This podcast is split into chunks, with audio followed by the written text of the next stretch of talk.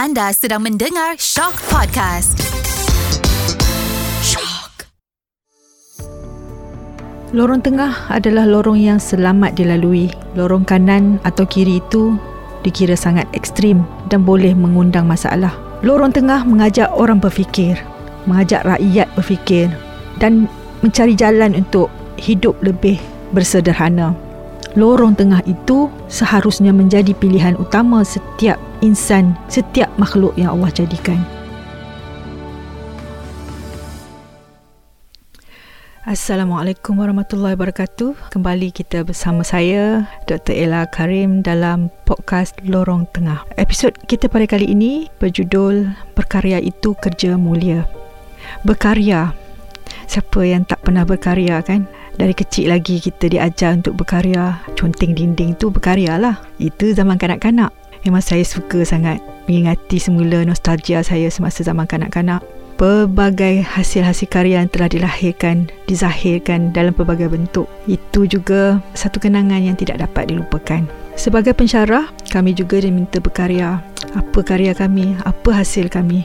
Karya akademik itu kerja mulia. Karya orang kreatif juga kerja mulia. Karya pencipta puisi, penulis skrip, pengarah filem, drama dan filem pendek juga sangat mulia tugasnya.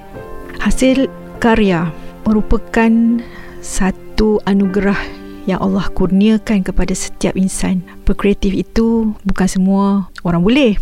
Tapi aku pun pernah cuba-cubalah uh, menjadi penulis bagi karya antologi bersama Puan Sri Dia yang banyak membimbing semasa menjadi penulis pemula dahulu. Jangan tak tahu, sastra aku dapat A1 uh, masa tu SPM. A1 tu yang tertinggi lah. Macam sekarang ni kalau kita tengok keputusan SPM, itulah yang terbaik. Tapi BM aku teruk. Sebab kebetulan tahun 1989 itu terlalu kreatif sangat. Guru-guru dan para pelajarnya. Maka berlakulah kebocoran kertas bahasa Malaysia. Kertas 1 dan 2 seluruh Malaysia. Kami tak boleh balik awal. Kena tunggu duduk menduduki semula kertas peperiksaan ketika itu. Macam mana kertas bocor tak tahulah Ha, tapi yang tidak meniru ataupun tidak bersedia ni jadi macam satu anugerah juga terdapat hikmah di sebaliknya di mana kami boleh memperbaiki semula jawapan yang kebetulan sangat susah.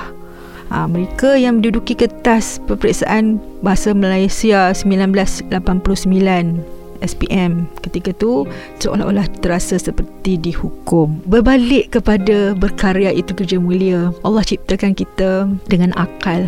Akal dan jiwa yang murni pada asalnya. Yang mengotorkan jiwa kita ialah kita sendiri. Ha, jangan salahkan siapa-siapa. Kita terlalu terdedah ataupun membiarkan diri kita ni terdedah kepada anasir luar pengaruh-pengaruh itulah yang juga menghidupkan karya-karya para pengkarya di negara kita. Ketika aku bekerja di unit censorship masa tu memang kenalah berkarya juga untuk menutup segala yang tak baik lah. Gambar, visual, suara, celaan, maki-makian yang tidak boleh diterima di dalam konteks negara bangsa kita. Itulah yang kami sunting keluar edit. Tapi ketika tu aku merasakan aku ni terlalu banyak menonton hasil-hasil karya orang yang tidak baik disebabkan tuntutan tugas aku untuk menyunting, membuang semua kandungan-kandungan yang boleh merosak minda, merosak akhlak. Aku menganggap kerja aku sudah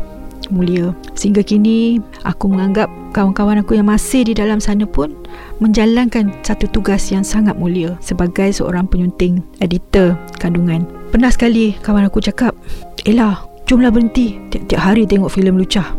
Tapi bagi aku, aku bagi tahu dia, aku cakap, jangan. Kalau kita tak ada, siapa nak edit? Siapa nak sunting? Tak ada orang lain yang akan sunting, tak ada orang lain yang akan sedar yang kandungan-kandungan ni akan sampai di luar sana merosakkan pemikiran kanak-kanak, anak-anak muda yang menonton filem ni. Kita juga ada kuasa.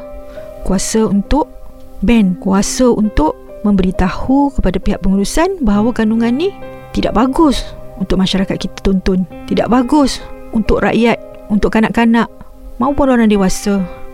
Bukan Islam dan juga masyarakat Muslim. Kalau aku nak ceritakan banyaklah kat sini. Sebenarnya kerja kami itu satu kerja yang mulia. Begitu juga mereka yang menulis skrip, yang menceritakan, yang menyampaikan nasihat melalui dialog, melalui lagu ciptaan mereka. Itu juga satu kerja mulia. Kerja berkreatif ini, kerja berkarya ini merupakan utusan Allah tanpa kita sedari. Apa yang kita nampak hanyalah kita ni kerja memotong, potong steam, potong cerita, potong itu ini. Umpama tidak menggalakkan orang menonton lagi setengah filem tu. Seumpama kita ni merosakkan jalan cerita. Tapi di sebaliknya kita tak sedar bahawa tugas kita ini menjadi satu tuntutan sudah menjadi fardu kifayah kerana tak semua orang boleh jalankan tugas ni. Namun begitu, setelah wujudnya internet, kami seolah-olah merasakan tugas kami ini sudah tidak relevan. Tapi saya bagi tahu kawan saya yang masih lagi berkhidmat. Tugas terusnya ialah mengajak kawan-kawan di pejabat, mengajak rakan-rakan kita untuk berbuat baik kepada produser di luar sana, pengarah yang telah diberi dana contohnya untuk menghasilkan kandungan yang dapat mengubah minda. Gunakanlah peluang ni. Jangan sia-siakan. Jangan kejar box office. Jangan mengejar ratings semata-mata. Kerana saya berpandangan kandungan-kandungan filem, drama, ya, hasil kajian saya sendiri menunjukkan kandungan kita ni banyak terpengaruh dengan K-drama, filem-filem Korea yang mengajak kita berada di alam fantasi yang tidak berpijak di dunia nyata, di bumi yang penuh dengan pelbagai cabaran yang tidak mengajak kita penonton anak-anak muda untuk berfikir. Sungguh banyak kandungan-kandungan drama kita ni yang mencemur yang mengajak manusia penonton ni hanya suka-suka dan sangat kurang iktibar yang boleh diambil. Saya tidak nafikan memang terdapat ramai pengkarya-pengkarya di luar sana penulis skrip yang sangat bagus yang tidak dapat saya nyatakan di sini namanya dan saya kenali dan saya sanjungi hasil kreativiti mereka kerana terdapat drama dan filem yang mereka hasilkan itu dapat mengubah paradigma mengubah minda anak-anak muda. Satu saja pesanan saya kepada diri saya sendiri, kita hendaklah sentiasa memberi manfaat. Langkah kita sentiasa berniat untuk keluar di luar sana untuk memberi manfaat kepada orang lain, mengajak orang ke arah kebaikan. Saya sendiri pun bukan orang baik, ya. Kita semua tidak sempurna, tetapi berpesan-pesan itu merupakan sunnah Rasulullah sallallahu alaihi wasallam. Hidup berpesan-pesan itu sepatutnya diterima oleh semua makhluk, semua insan dengan dada yang lapang, hati yang terbuka. Kerana saya dapati terdapat juga orang yang mudah melenting apabila ditegur. Bila ditegur sikit, ha melenting. Saya mengajak para pendengar semua agar mencari sahabat, berkawanlah dengan orang-orang yang dapat membawa kita ke jalan kebaikan. Ini berlaku pada saya sendiri. Tidak nafikan itu satu kesilapan. Zaman muda saya pernah berkawan dengan orang yang boleh saya katakan mengajak saya ke arah kejahatan. Tapi saya telah taubat dan kita kena yakin bahawa Allah menerima taubat kita. Kita kena yakin dengan Allah bahawa Allah akan mengampuni dosa-dosa kita. Jangan kita kecewa. Janganlah kita berputus asa dengan nikmat dan keampunan Allah. Selagi kita hidup, selagi hayat di kandung badan, selagi itu kita merupakan pinjaman tubuh badan kita, anggota kita, segalanya pinjaman daripada Allah yang tak mungkin dapat kita balas kerana Allah itu pencipta. Kreativiti kita, segala kemahiran yang Allah berikan kepada kita jangan sia-siakan gunakanlah sebaik-baiknya gunakan untuk membangunkan ummah gunakan untuk menegur mengajak orang ke jalan kebaikan. Berlumba-lumba menjalankan kebaikan. Berlumba-lumba melakukan kebaikan. Fastabikul khairat. Kalau itulah semangat yang ada di dalam setiap jiwa insan insya-Allah Malaysia negara kita akan menjadi sebuah satu dunia yang aman damai di mana saling menghormati di mana rakyatnya saling sayang menyayangi dan tidak menekan setengah pihak untuk mencapai tujuan ataupun matlamat mereka. Untuk berkarya ni seseorang perlu melengkapi diri mereka dengan ilmu. Ilmu kita lagi banyak kita cari lagi banyak kita tak tahu. Ha, kena ingat Saya rasa selalu orang sebut orang yang mengaku dia banyak ilmu sebenarnya dia tidak apa-apa. Orang yang merasakan dia sentiasa tidak mencukupi sebenarnya sudah banyak ilmu yang Allah bagi.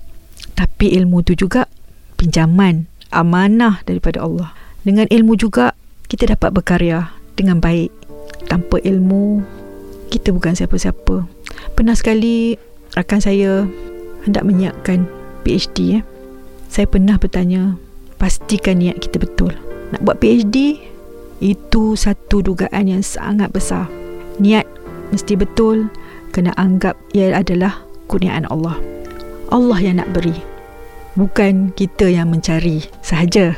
Kalau kita mencari, tapi kita mencari, mencari dan mencari tapi Allah tak bagi jumpa, tak tak bagi kita ilham dan kita juga makin jauh daripada Allah, memang sia-sia ilmu tu. Ilmu yang kurang keberkatan. Saya harap kita sama-sama berfikir teruskan mencari ilmu tanpa mengira usia, tanpa mengira pangkat, bukan mengejar pangkat. Ya? Mencari ilmu nak buat PhD sebab pangkat. Saya rasa itu satu niat yang tak betul. Kejarlah. Jangan kejar dunia, kejar akhirat. Kerana hidup kita tidak seimbang. Sekiranya kita mengejar hanya salah satu daripada apa yang Allah berikan kepada kita.